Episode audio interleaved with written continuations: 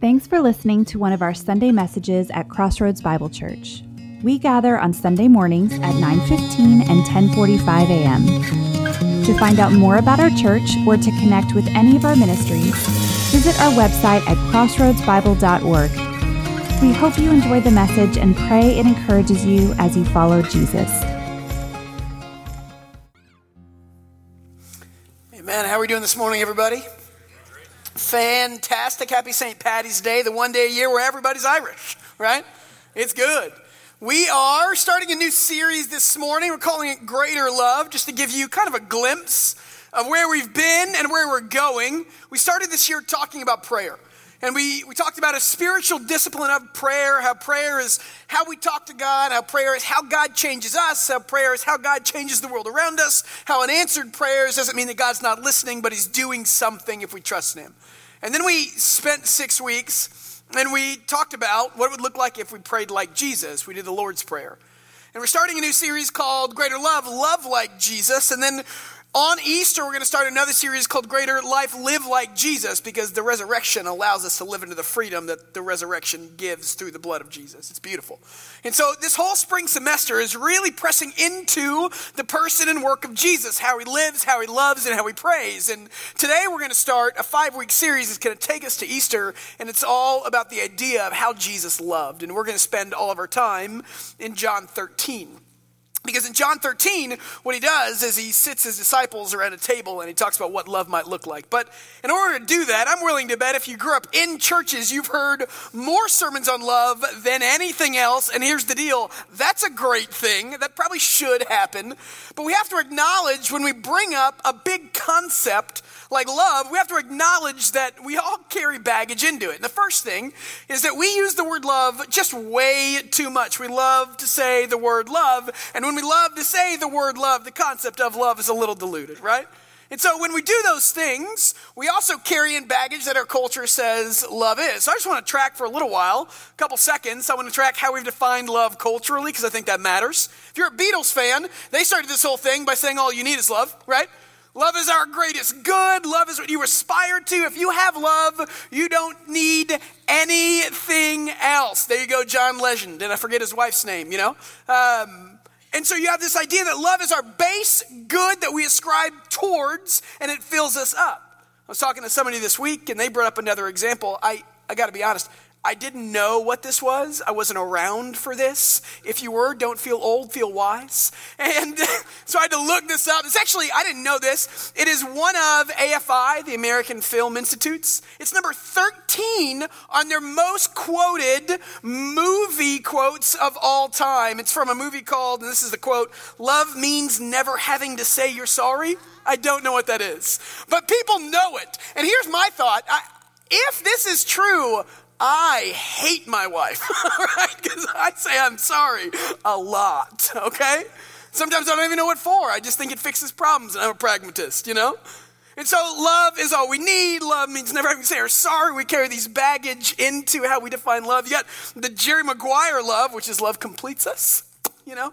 This really beautiful sentiment that I love you, and because I love you, you complete me. And, and we see, honestly, to get serious for a second, I mean, we see how these different ideas of what love does affects how we see it.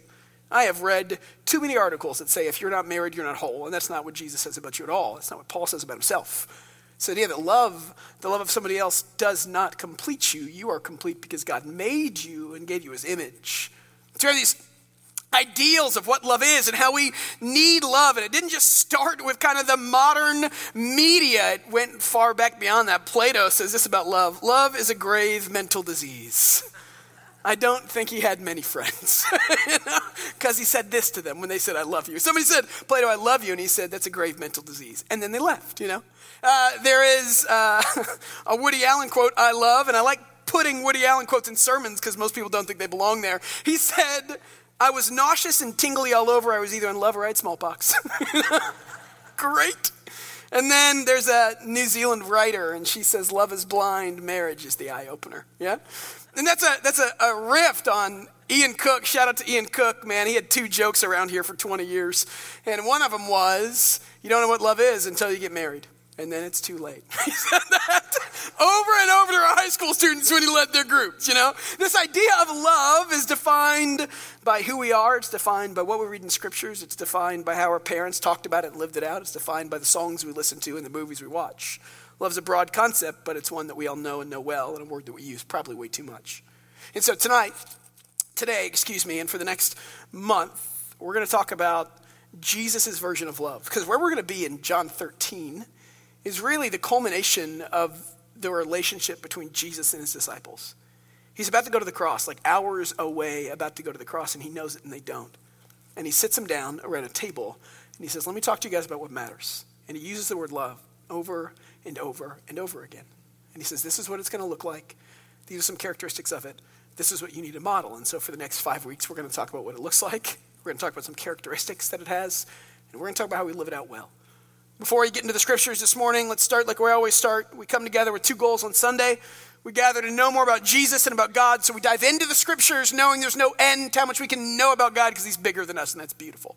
And then we want to experience God as we worship because we trust that the Spirit of God residing in the people of God will meet you right where you're at and speak to you and say, This is where I have you and this is where you're going. We trust that when we open the scriptures, the supernatural happens, that God meets us right here, right now. And that's beautiful. And so we want to pray for two things. One, that you just have an open spirit to what God's Spirit might be doing in your life. That we don't approach today a, with a critical spirit, but with one of a learner and of a Jesus follower, and one that says, God, teach me. So I'm going to ask that you pray for yourself silently and ask that your spirit might be open to God's leading today. And then, two, pray for me, like always, that I don't say things that make people write me emails. Okay? Fantastic. Let's pray. God, I'm thankful for our gathering today, like every Sunday. When the people of God come together, it reminds us all there's more important things than me, than us, than, than what's going on in their lives. It reminds us of the bigger story that you're writing in our world, and I need to be reminded of that often. So today, as we open the scriptures and talk about a broad concept of love, I pray that you guide us and teach us spirit. I pray you meet us where we're at. And I ask if you're comfortable, just take a couple seconds to yourself and pray that the Spirit of God might speak and lead you this morning.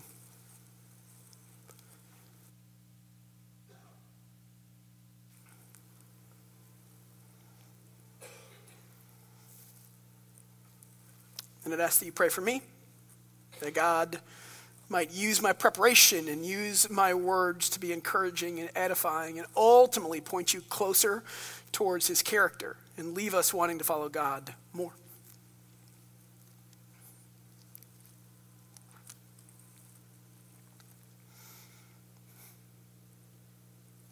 Pray these things in the name of Jesus. Amen. John 13, if you got a Bible, let's go there. You can just dog mark that because we're going to be there for a while or so. But let me set up the context while you're turning there. This is the Passover, the Passover Eve in the Jewish culture. It is one of the high holidays, the bigger days of the year, that they celebrated the Exodus. They celebrated God delivering them and they hoped that God would deliver them again. But this was a special Passover because Jesus is in Jerusalem and he's welcomed by palm leaves and donkeys, and people are overflowing with the possibility that the Redeemer they waited for might finally be here. They're looking to Jesus, saying, We're not going to be controlled by Rome. We have a new Messiah. And the disciples know it because they walked in with him. The disciples know it because They've been with him for three years. This is a culmination of their relationship for the last three years. They're a rabbi in Jesus and the disciples in the 12. And we did a whole series on it called Dust last year. And there was a phrase in the Hebrew that said, May you get the dust of the rabbi always on you, or may you be covered in the dust of your rabbi. And what that meant was, if you followed a rabbi, you asked them specifically right when you followed them, Do you think I can be just like you? And if they thought that you had the capacity to be like them, they said, Follow me. And so, for years, as a 12 and 13 and 14 year old Jewish boy, everywhere they went, you went with them. I'm talking everywhere. Where they stayed, you stayed. Where they ate, you ate. And you just listened and learned and asked questions as they taught through who God was and their interpretation of the Old Testament scriptures. And so, everywhere they went, literally, as they kicked up dust when they walked, it covered you. This is three years with the disciples. And this moment that we sit in on at the table with this 12 is Three years of growing together because sometimes we read the scripture and we think that the disciples started mature. We think the disciples started knowing this is Jesus. Why would I not follow him? That doesn't seem to be true. The disciples, like you and me, grew into their understanding of all that Jesus was, and we see it. One of my favorite stories is in Mark 4 at the beginning of them following Jesus. And in Mark 4, what you see is you see the disciples on a boat. Four are professionals at being on boats. There's a storm and there's a lot of water, and the boat is taking on water. And they look up at Jesus and they say this in Mark chapter 4, verse 38 Jesus was in the stern, sleeping on a cushion. The disciples woke him and said, Teacher, don't you care if we drown? They didn't say Lord, they didn't say Jesus, they didn't say save us. They just said, You're a good teacher, Rabbi. Don't you care if we died? You care at all if we die. It showed that they knew who Jesus was. They thought he was a good teacher, but they didn't trust that he could save. And they definitely didn't think that he was the Lord yet, you know? And then Jesus got up off the cushion and he said a couple words, and the whole sea went completely still. And it says they were in awe of what just happened, because that would, that would kind of get me too, you know? And so from there, they started asking questions about who is this man that we're following. And you kind of see a high point, one of them, as they understand more of who Jesus is in a moment when they're talking in Matthew 16. And Jesus says to his disciples, Who do you say that I am? Simon Peter, the one that always spoke first, good, bad, or indifferent. He said, You're the Christ, the Son of the living God. Big moment. One of the first times his disciples put that together. And so they're growing in their understanding of who they're following. He's not just a dude, he's not just a guy. He's more than that. He's a Savior and He's a Son of God. Big, big claims. He's been building for three years. There's a moment in John 9, it's also in Matthew 17 when he's transfigured, which just means that he let a couple of the disciples see his full state of glory. It's another level. That's when you kind of let somebody in and see who you really are when you invite them over to your home, but don't clean first kind of moment, you know? this is how we really live. And they go, okay, right? Except this was beautiful. And it says in Matthew 17, he was transfigured before them. His face shone like the sun, and his clothes became as white as the light. This is my son, whom I love, with whom I'm well pleased. Listen to him, God said. It's a big moment for his disciples. And so they're growing in their understanding of who Jesus is. And in the middle of that, don't mishear me, they still didn't put it all together. Like you and me, they never became perfect. Right before Jesus goes to the upper room with his disciples, there's a moment in Mark chapter 10 when two of his disciples look at him and they say, Let us sit at your right and your left in glory, positions of power and authority. And so they're acknowledging that he belongs in glory. They're affirming his deity, but they do not understand what his kingdom's all about. This moment that I get it, but I'm so far away. And I feel like that often when I follow Jesus. And so, because of that, because of three years of learning, we find ourselves in the upper room in John 13.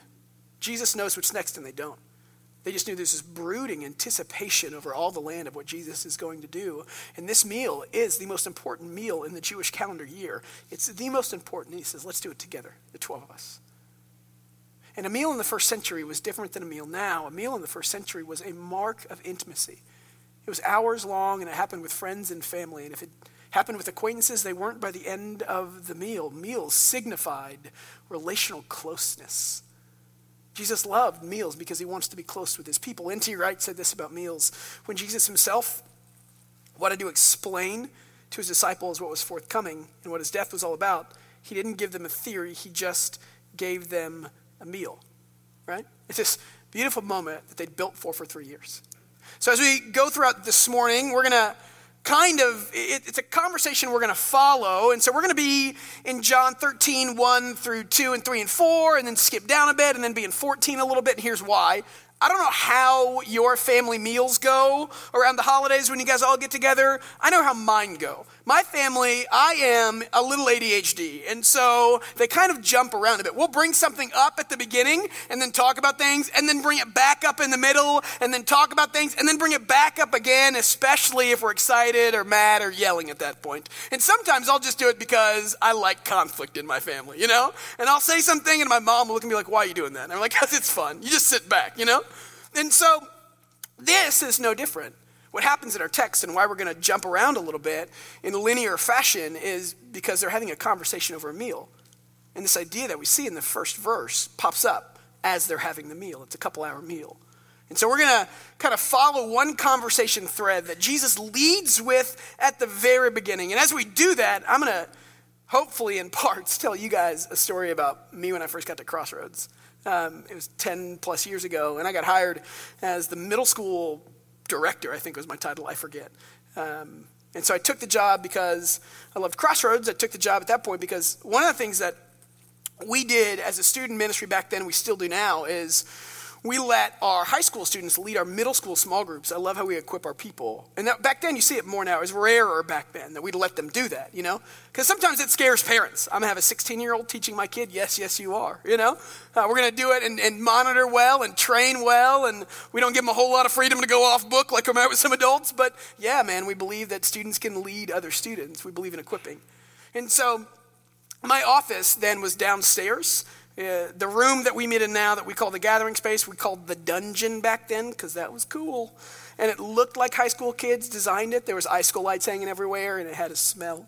And um, my office back then, it was great. So my office, I was the only one, everybody office upstairs, but my office was downstairs in that little room if you've been there off to the side. This a little small room, and I was just down there all alone. There was a washer and dryer 20 feet away. I did all my laundry at work, you know. It was, I was a single dude, and I was like, this is fantastic. And there was a two way mirror there, so you could look in and just, you could see your reflection, but I could actually see the whole room. So even when people came to see if I was down there, I would just turn the lights off and pretend like I wasn't. It was great. I want to go back to those days, you know? And so we had this thing called Tuesday nights. It's where middle school kids meet and we had high school kids lead it. And, and, this one year, I was brand new, probably five, six months in. So I, I came on staff in November, finished out that year, and then kind of hit the ground running and, and, took over the lead team in the summer. And we had a group of students that just graduated. They were all seniors. There's nine or ten of them, maybe more, I forget. Um, and Tuesday nights was this place they loved. They started going there in middle school, you know? They created this community around it. And then from there, they started on the serve team, which we let freshmen and sophomores do at the time, which means that you just set up stuff and clean up our games. And then if you want to, you can be a leader in training for a year, your junior year, and then your senior year, you can lead a group with a couple other seniors. And so for seven ish years, six years, these seniors made Tuesday nights their home, their community, their safe space. I mean, they loved it. Here's the problem is that they came to Tuesday nights and they graduated and then they kept coming to Tuesday nights right? But it was their safe space. And so um, we're going to finish the story as we keep going, but, but I thought there needed to be a change. And that's kind of what we pick up in our text here in John 13. Let's read it together. In the first verse, Jesus, just before the Passover feast, Jesus knew that his time had come to depart from this world to the Father. Having loved his own who were in the world, he now loved them to the very end. And real quick, let's talk about the extent of the love that Jesus had for his people. It doesn't say he loved them a lot, it doesn't say he loved them a ton. It doesn't say he loved them like more than anything else. It says he loved them to the very end. The word there, to the very end in the Greek, literally means completed. It's the same word that Jesus uses on the cross when he says, It is finished.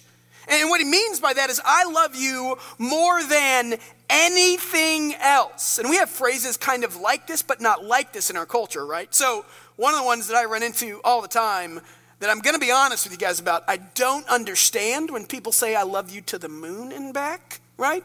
I don't get it because it doesn't make sense to me. One, how does love extend to the moon? It's not a Wi Fi signal. But two, I don't get it because if you do the math, it doesn't make sense. So let's do the math real quick, okay? Because I like this. It is 477,710 miles to the moon and back, all right? On average, the person in the United States drives their car 12,000 miles a year. If you drive your car 12,000 miles a year and you drive 477,710 miles. What you're saying is, my love lasts 40 years, right? So, what you're saying in that moment is, I love you for 40 years. I don't get that phrase, and I'm an analytical dude, so I mapped out the math, all right? And so, what we have to understand, what Jesus is saying, isn't just that I love you to the moon and back, and maybe we should say like the Buzz Lightyear thing to infinity and beyond if you want to stick with the galaxy stuff. But what he's saying when he says, My love is complete, is that my love can't progress any farther because there's nowhere else to go. So it's different than how we love each other. I love my wife more today than I did six months ago because we've had a kid and because I see her as a mom and that deepens my affection for her. I'm really hoping that goes the other way too. I don't know though, right? I'm really hoping that as our kid grows up and as we enter into different life stages, and I've talked to people that I admire that tell me this is true if you work on your marriage, that your love deepens. That we might not be as, as pretty, but we still love each other more because we've been through more life together. My love always has a place to grow with my wife. Jesus is saying, My love is so full, it's complete. It can't grow anywhere. And that is how God loves us, you and me. That's why we believe in grace. That's why we say that you can do nothing today, nothing today to earn more of God's love tomorrow because it's full to the uttermost. It's completed. Meaning that there's nothing you can do to make God like you or love you more because there's nowhere else for it to go. And the flip side of it is there's nothing you can do to make him take it back. And so Jesus looks at his disciples and says, This is how much I love you. I love you so much that there's nowhere else for my love to progress.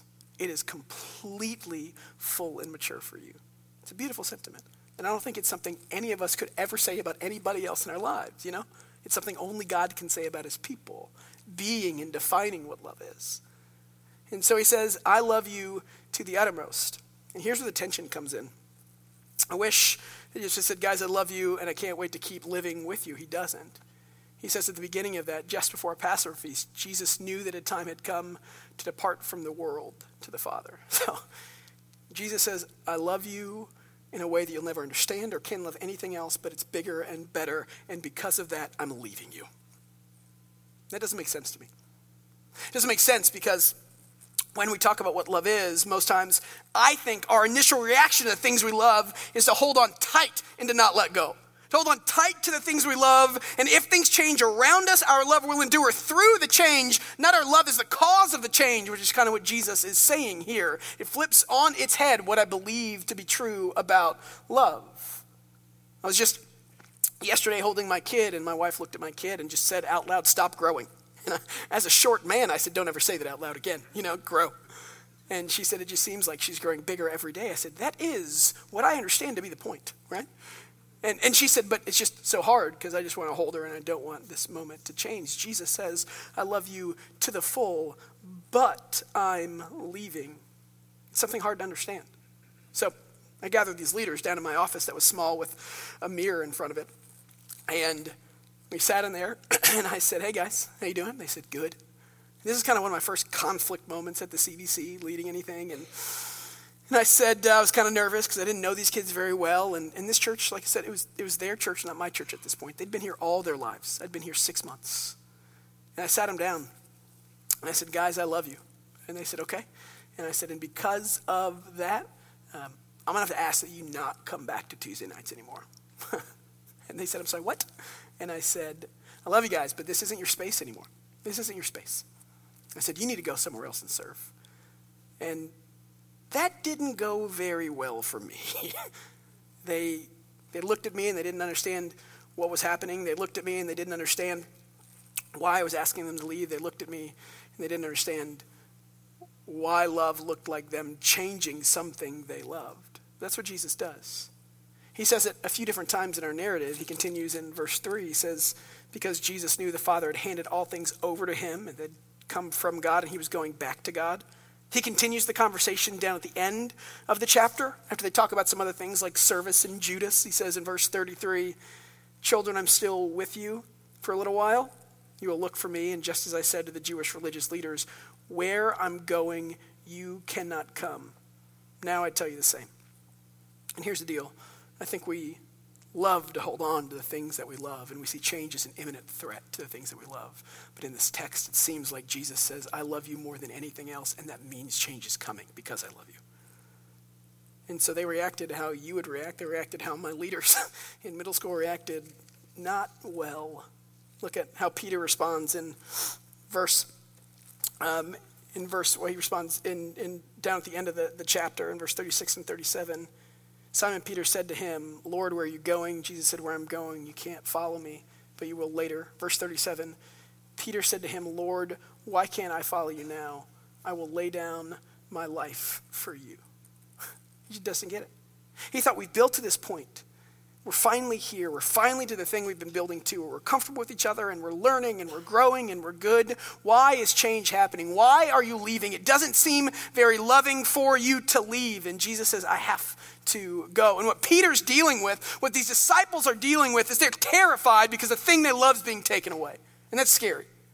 It's why going to college is hard. I talked to somebody the other day about this, but you know, that's why these students came back to Tuesday night in the first place, because this was their safe space. And here's what's the hardest part, I think, about college that we don't talk about is when you send kids off to college, studying's fine and independence and freedom is good. But what they have to do is find new relationships from week one when you've been building on your old relationships for six or seven years. You don't get that in a week long orientation.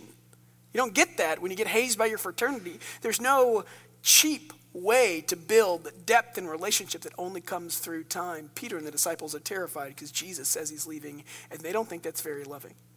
I remember when my parents dropped me off to college. I, I'm an outgoing person. I like people. I like talking to people. I like new things. One of the scariest moments in my life was when my people, when, when my parents dropped me off to college. I was at Moody. I was in Chicago. It was a long way away, and I remember where I stood. I remember how I felt. I was not a big, like, let's hang out with my parents on the weekend guy. That wasn't my MO. I was more of a, let me get away from my parents as far as possible. Chicago, awesome, you know? I went to this college and I showed up and I didn't know anybody and, and um, you know, I, I kind of looked a little different. I had, I had long hair and you weren't supposed to have long hair at Moody. It couldn't cover your ears because that's how you heard the gospel. I just made that up. Um, so, and I was supposed to cut it and I didn't because I was a rebel, you know, that kind of sort of thing. And so people would stare. And, uh, I remember it was pretty apparent early on that, that, that I was a little different than the Moody kids, um, for better and worse. And I remember where we were, right outside this plaza area. And I remember my parents saying goodbye. And I remember I was terrified. And if you ask my mom to this day, she can say, Oh, it's the scariest I've ever seen you. and they looked at me and they said, We're going to go now. And I mean, I wasn't going to say it out loud because I was not going to admit that I was afraid of something as an 18 year old man. But I was terrified. And my eyes said, Please, please, God, don't leave me here. You know? I don't know these people. I don't know if I like them. I don't know anything about this place. It was hard. My dad shook my hand. He said what he always said. He said, Remember who you are and remember where you came from. The disciples are terrified because what they love is going to change and be taken away. And so Jesus says to him in chapter 14, He says, Don't let your heart be distressed. You believe in God, believe in me also. And what he's speaking to is their terrifiedness. They'd been led by Jesus for three years. They'd been only known following Jesus, dust of the rabbi. Peter was one of the ones that actually thought that he could be like Jesus the most. So that's why Peter and says, I'm going with you. He was the one that got out of the boat and walked on the water in the first place. And so when Jesus says, of all people, Peter, you can't do what I'm about to do, I have to leave, the rest of them got terrified. And Jesus looks into that fear and he gives them two imperatives, not questions, not suggestions, two imperatives, meaning do this. He said, believe in God, believe in me also. It was a reminder of what he called do in the first place. It's my dad saying in that moment, remember who you are and remember where you came from. It wasn't a question and it wasn't a suggestion. What Jesus did is that moment when we're scared because change is imminent, in that moment when we're scared because change happens, in that moment when love sometimes is a catalyst for change and doesn't hold on because that's what it does at times in those moments. Remember what you know, not what you feel. And so he looks at the disciples and he says, Don't be distressed, believe in me. And then he says, This is why it's happening. Verse 2 and 3. He says, There are many dwelling places in my Father's house. Otherwise, I would have told you. Because I'm going away to make ready a place for you. And if I go and make ready a place for you, I will come again and take you to be with me, so that where I am, you may be too. And so the disciples are terrified at this point. They're greatly distressed. It says their hearts are, which is the center of all their being, is distressed. And he speaks to it and says, I have a purpose here. That's what Peter didn't see. Peter saw the scene in the story, but not the whole thing. And Jesus says, I see what's next and you don't. And because I love you, I have to do this so we can get to what's next. And so, in this current context, he's saying, I got to go to the cross so that you can move into my dad's house. That's how you get access in there. We sometimes talk about heaven in casual conversations or it's written about in articles and we talk about like we joke i'm going to have a big mansion in heaven and that kind of misses the point. I, that phrasing kind of comes from this word it's wrong we don't get mansions in heaven. If we did it'd be all about where we live and not who we live with and the point is in heaven who we live with that being jesus. Yeah Uh, so when it says mansions in the first century context, literally what it meant was rooms in a house. There's a commentator and he says it like this The imagery of a dwelling place, rooms, is taken from the Oriental house in which the sons and daughters have apartments under the same roof as their parents. So, if you have a millennial kid and they're moving back home, they're just trying to be like Jesus, right? Tell them that. I doubt we're going to lead with that when we get home. So it says, I'm going to go and prepare a house for you guys, a dwelling place in my father's house. And what he means by that, just so we're not confused, is he's going to go and wait for the right time to come back. What he's doing is appealing to kind of the tradition of Jewish engagements. He's not up there like putting up sheetrock because he's a carpenter, right? It's a Jesus joke for everybody right there. So he's, he's in heaven and he's waiting for God to say, go back and get him now. And what he means by that is in the first century world, when you engaged to somebody, when you got engaged, you went to them and you went to their family and you said, I want this woman to be my bride. And they'd say, okay. And you'd talk to the father. And then you'd arrange a price. And he'd say, I want this much. And you'd say, I'm going to give you seven goats and three plots of land for your daughter. And the dad would say, I thought she was worth five goats. Done, you know? And then you would sign a deal or a contract and you'd go away. And you'd go away and you'd build the house you're going to live in. You'd build your room in your apartment. And then when it was finished, when everything was perfect, you would march down the street and go get your bride. So when he says, I'm going to prepare a place, what he means, he's using imagery from the first century world to say, I'm going away until the perfect time to come and get you to where you and I can live together again. Because there is a greater good. There's a greater good that I have for you. And because I want your greatest good, I have to leave you now. That's what love looks like, you know? And then we find the tension right there, right, between these moments that we don't want to end and the greater good that comes from the moments. It's like engagements in our culture. I don't know what it was like when you got engaged, but I live in the middle of you have to sell your engagement story on Instagram, and it's got to be the most beautiful ever. You're judged by the number of candles and doves, okay? And so I got engaged on this rooftop in New York City just to outdo all my friends because I am competitive. And that moment is beautiful. And when you get engaged in this kind of way, no matter where it's at, if it's at a park bench of a park you love or it's something elaborate, it's a great moment that you want to soak in. If you get engaged to somebody you love, you love that moment and you don't want to leave that moment. And there's the tension of not leaving the moment, but recognizing the moment's good because of what's promised in the future. Engagements are good, not because you want to be engaged for the rest of your life. That is miserable.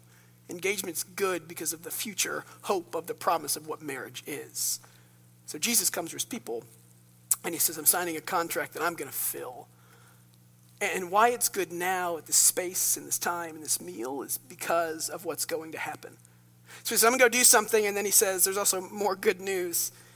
He says, We have to find what's better, and we're not going to get there if we stay here. So I'm going to leave. And when I leave, I'm going to give you something. It's the Holy Spirit. Look at verse 16 of chapter 14, where he picks up the conversation again. He says, Then I will ask the Father, and he will give you another advocate to be with you forever, the Spirit of truth, whom the world cannot accept, because it does not see him or know him. So when it says advocate there, that word is interesting. It's only found really two times in the Greek New Testament. Um, and, and, and sometimes it's translated different ways in different Bibles because we don't have a one to one translation for it. So a lot of times it's translated comforter and I don't really love that translation because comforter implies somebody that's there for you, that has compassion, that listens, but doesn't do anything to fix. Comforter is an old sweater that you love that makes you feel and remember what home is when you miss it, but it doesn't actually take you back there or do anything to forward kind of the reconciliation efforts that the Holy Spirit does. Sometimes we translate it counselor, and counselor's fine. It's just really, really broad and carries with it the notions of suggestions but not authority. Sometimes we use the word in our Bibles, helpers, there, and that's good, but helper oftentimes connotates subordination, and there's no subordination in the Holy Spirit. So God says, I'm going to give you part of my Trinity to go with you. Jesus actually uses um, this same term the other time in the New Testament to talk about himself. He says, But if anyone does sin, in 1 John 2, we have an advocate with the Father, Jesus Christ, the righteous one. What he means when he says advocate is you are getting somebody that fights for you to restore and repair what is broken. So he doesn't just comfort, but he has the power to make it better. We've got to have both those. Constable says it like this. He's a theologian. He says, This new relationship with The Holy Spirit is one of the distinctive differences between the church age and the former dispensations or times. It's a blessing few Christians appreciate as we should. And here's why. Because it says in verse 26, here's what the advocate does. Jesus says, The advocate, the Holy Spirit, whom the Father will send in my name, will teach you everything and will cause you to remember everything I said to you. He will teach you and cause you to remember. The advocate, whom I said, will teach you and cause you to remember and reside in you. And so, a couple things, just as a brief one off, a little side note of the theology of the Holy Spirit. Part of the role of the Holy Spirit is to connect dots that you wouldn't have connected before. So he says, here's what the Holy Spirit does I'm going to leave, and there's going to be some things that aren't going to make sense. But the Holy Spirit's going to come into the world, and they're going to make sense when you look back on them now. We see it in John chapter 12. It says his disciples didn't understand these things when they first happened, but when Jesus was glorified, they remembered the things that were written about him and these things that happened to them. It connected dots one to two. It filled in gaps because it was their advocate. This last week, my check engine light came on in my car, you know, because my car hates me, okay? And when my check engine light comes on in my car, I, it doesn't happen much. It's actually the first time, and, and I get a little terrified, not because I'm afraid of my car breaking. I have this small fear that it's going to like explode at some point because I don't speak car in any way. Mostly, I'm terrified that I'm going to be the guy on 635 that causes the back up to Oklahoma. You know, I don't like those people. When I drive by wrecks, I am not full of compassion. I'm full of really anger that you caused three minutes to be added to my drive. I'm working on it, everybody, all right? So I'm terrified I'm going to break down on the highway and cause this massive backup and feel guilt and shame for everybody that drives by and looks at me. And I can say, I'm so sorry, you know? So I went to O'Reilly's because they got this magic device you plug in somewhere to your car that I didn't think has a plug, and it brings you back a code. Here's the problem I overcompensate because I probably have a pride issue. So when I go to places like Home Depot and a car, you know, store, I pretend like I know what I'm doing. I pretend like I belong there. All right? So this guy comes up to my car and he plugs in this code box to this part of my car I didn't know existed, and I'm pretending like I know what's going on. He goes, "Okay." I follow him inside, and he said, "Yeah, it's going to be a P0247." I said, "Of course it is. That's what I thought." You know. I said, yeah, yeah, I figured it was that way. I'm like bowing out my chest and I'm trying to drop my voice and make it raspy. Like, well, I'm doing my best Tim Allen from Home Improvement because that's what I grew up on, you know? And he said, uh, yeah, so you know what you can do? I said, ah, can you print that off for me? And maybe, and he said, I can, but I can show it to you on the screen. I said, great. So he pulls up the screen and on it has like the, the reason why this thing is breaking and, and like the most possible fix. And he goes, Yeah, it looks like, sorry, bud, it looks like you're going to need a new catalytic converter. I said, That's what I thought. I was afraid of that. Okay, fantastic. And then I pretended to say something knowledgeable and walked out. I get back to CBC a couple minutes later and I say, Doug, I need some help. Doug Harbord is our facility guy. He knows a lot about cars. He works on them. I said, Doug, what's a catalytic converter? I said, Is my car going to explode when I drive it home? How long can I drive on it? And how do you fix one of these bad boys, right? And Doug said, Oh my gosh. I said, Because it's a problem. And I pretended like I knew what I was doing, right? So what Doug did was he walked me through. He said, This is what a catalytic converter is. This is what your car's going through. Yeah, you can drive it. It's not going to explode. And this is how you fix it, and this is where to go, right? In that moment, what Doug was, was my advocate when I couldn't fill in the gaps from one to two. In that moment, what Doug did was he took information that I didn't think made sense, he made sense of it. He said, This is how we move forward to make it better. The Holy Spirit is our advocate. And the beauty of the power of the Holy Spirit is He doesn't just bring us into the presence of God everywhere we go, making sense of ones and twos when we wouldn't connect the dots, but He resides in and with us. It says in verse 16 and 17, You know Him because He resides with you and will be in you. It's this depiction that God goes with us everywhere we go. And that's important because what Jesus was asking them to do was hard. He was about to tell them that your job when I'm gone is to go everywhere and tell everybody about what you've seen and heard. There's a study that came out two weeks ago, Barna Group released it, it might have been a month ago. And essentially it said that 47% of millennials and younger think it's wrong to share your faith and they're afraid of it, right? They said they think it's wrong to share your faith if you're trying to share your faith with somebody else to get them to believe what you believe.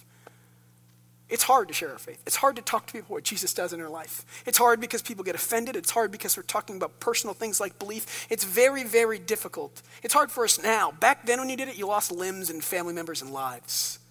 And because of that, now and then we need the power of the Holy Spirit to go with us, to empower us to do the things that we couldn't do otherwise. Jesus says, This is the good news. I'm going away so that you get my presence and power every step of everywhere you go. I couldn't do that for you. That's not my role in the Trinity. That's the Holy Spirit's role. And now you have it. And it's why Jesus goes on to say in chapter 16, I tell you the truth, it's to your advantage that I go. For I do not go away. If I don't go away, the helper will not come to you. But if I go, I will send him to you. Jesus says it's better that we have the Holy Spirit. J.D. Greear is a pastor that I like, and he says the Spirit inside you is better than Jesus beside you. We get to live in this reality that nobody's lived in before the age of the Holy Spirit. We get God with us all the time. We get the presence of God and the power of God with us with every step as we take the message of God into his world. And Jesus says that's better. He says, I'm leaving because I love you, because I know it's better for you.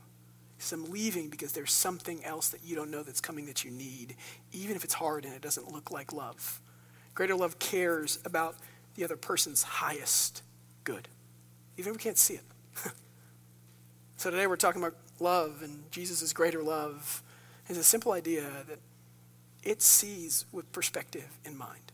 And sometimes that means it starts change, especially in those moments that we don't want it to change because we love it so much.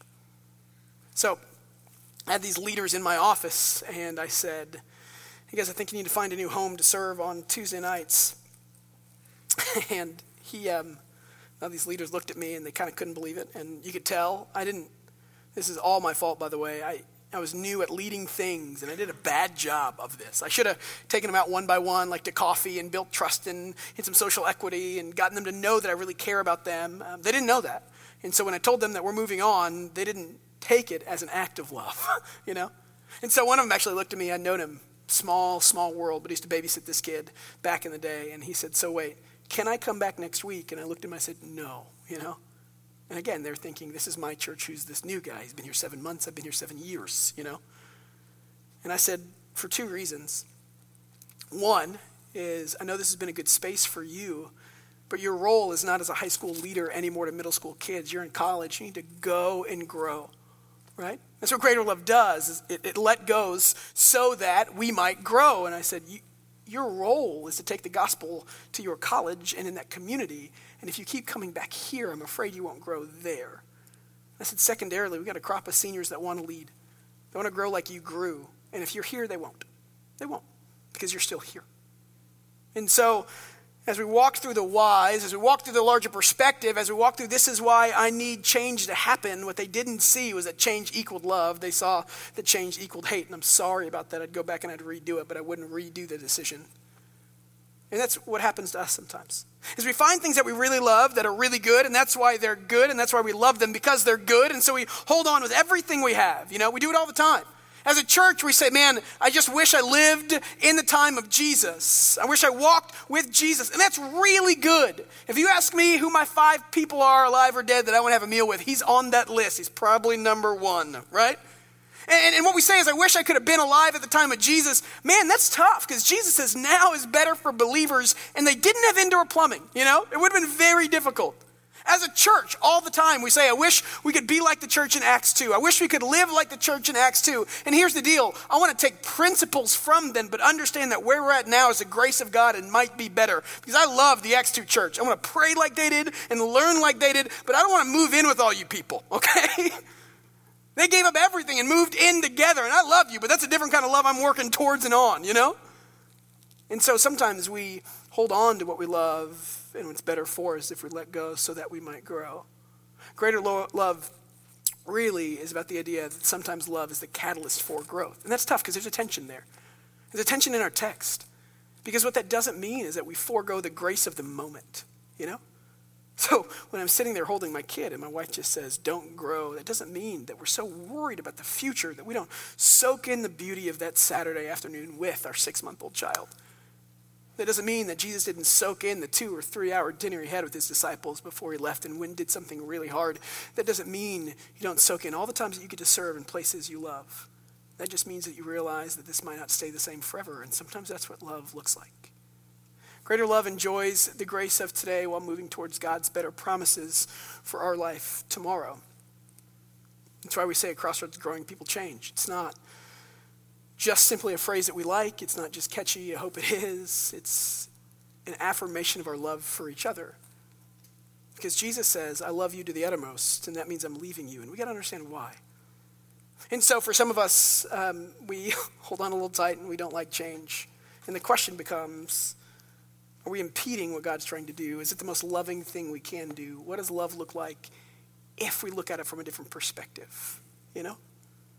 I look at this text and look what God is doing, and I'm thankful for the graces He gives me today. But I want to love in such a way that points the people in my life towards what God is doing tomorrow and the next day and the next day. It's a greater version of love that doesn't just look at the scene, but looks at the whole story. And that's how Jesus loves us. And then what that means is I'm not afraid of change anymore, you know? I see change, as hard as it is sometimes, as an act of love, God stepping into my life and saying, I'm doing something bigger and better. Let me pray for us. God, I'm thankful for how you love us. I'm thankful that sometimes love is soaking in a moment, and sometimes it's asking why change is happening. I'm thankful for how you love us. I'm thankful that you love us in such a way that looks at the bigger picture, that sees beyond the good of now to the good of tomorrow and the next day. I'm thankful that you love us well. So I pray that as we ask questions about what love looks like in our lives and in our worlds, that we ask questions about where love is leading us to change. and not be afraid of it or scared of it, but have courage. Because we believe in you and we believe in God. To not be troubled or dismayed, but know that you are good and you are loving, even if life is chaotic and changing. Because sometimes that's what greater love looks like. We pray these things in the name of Jesus. Amen.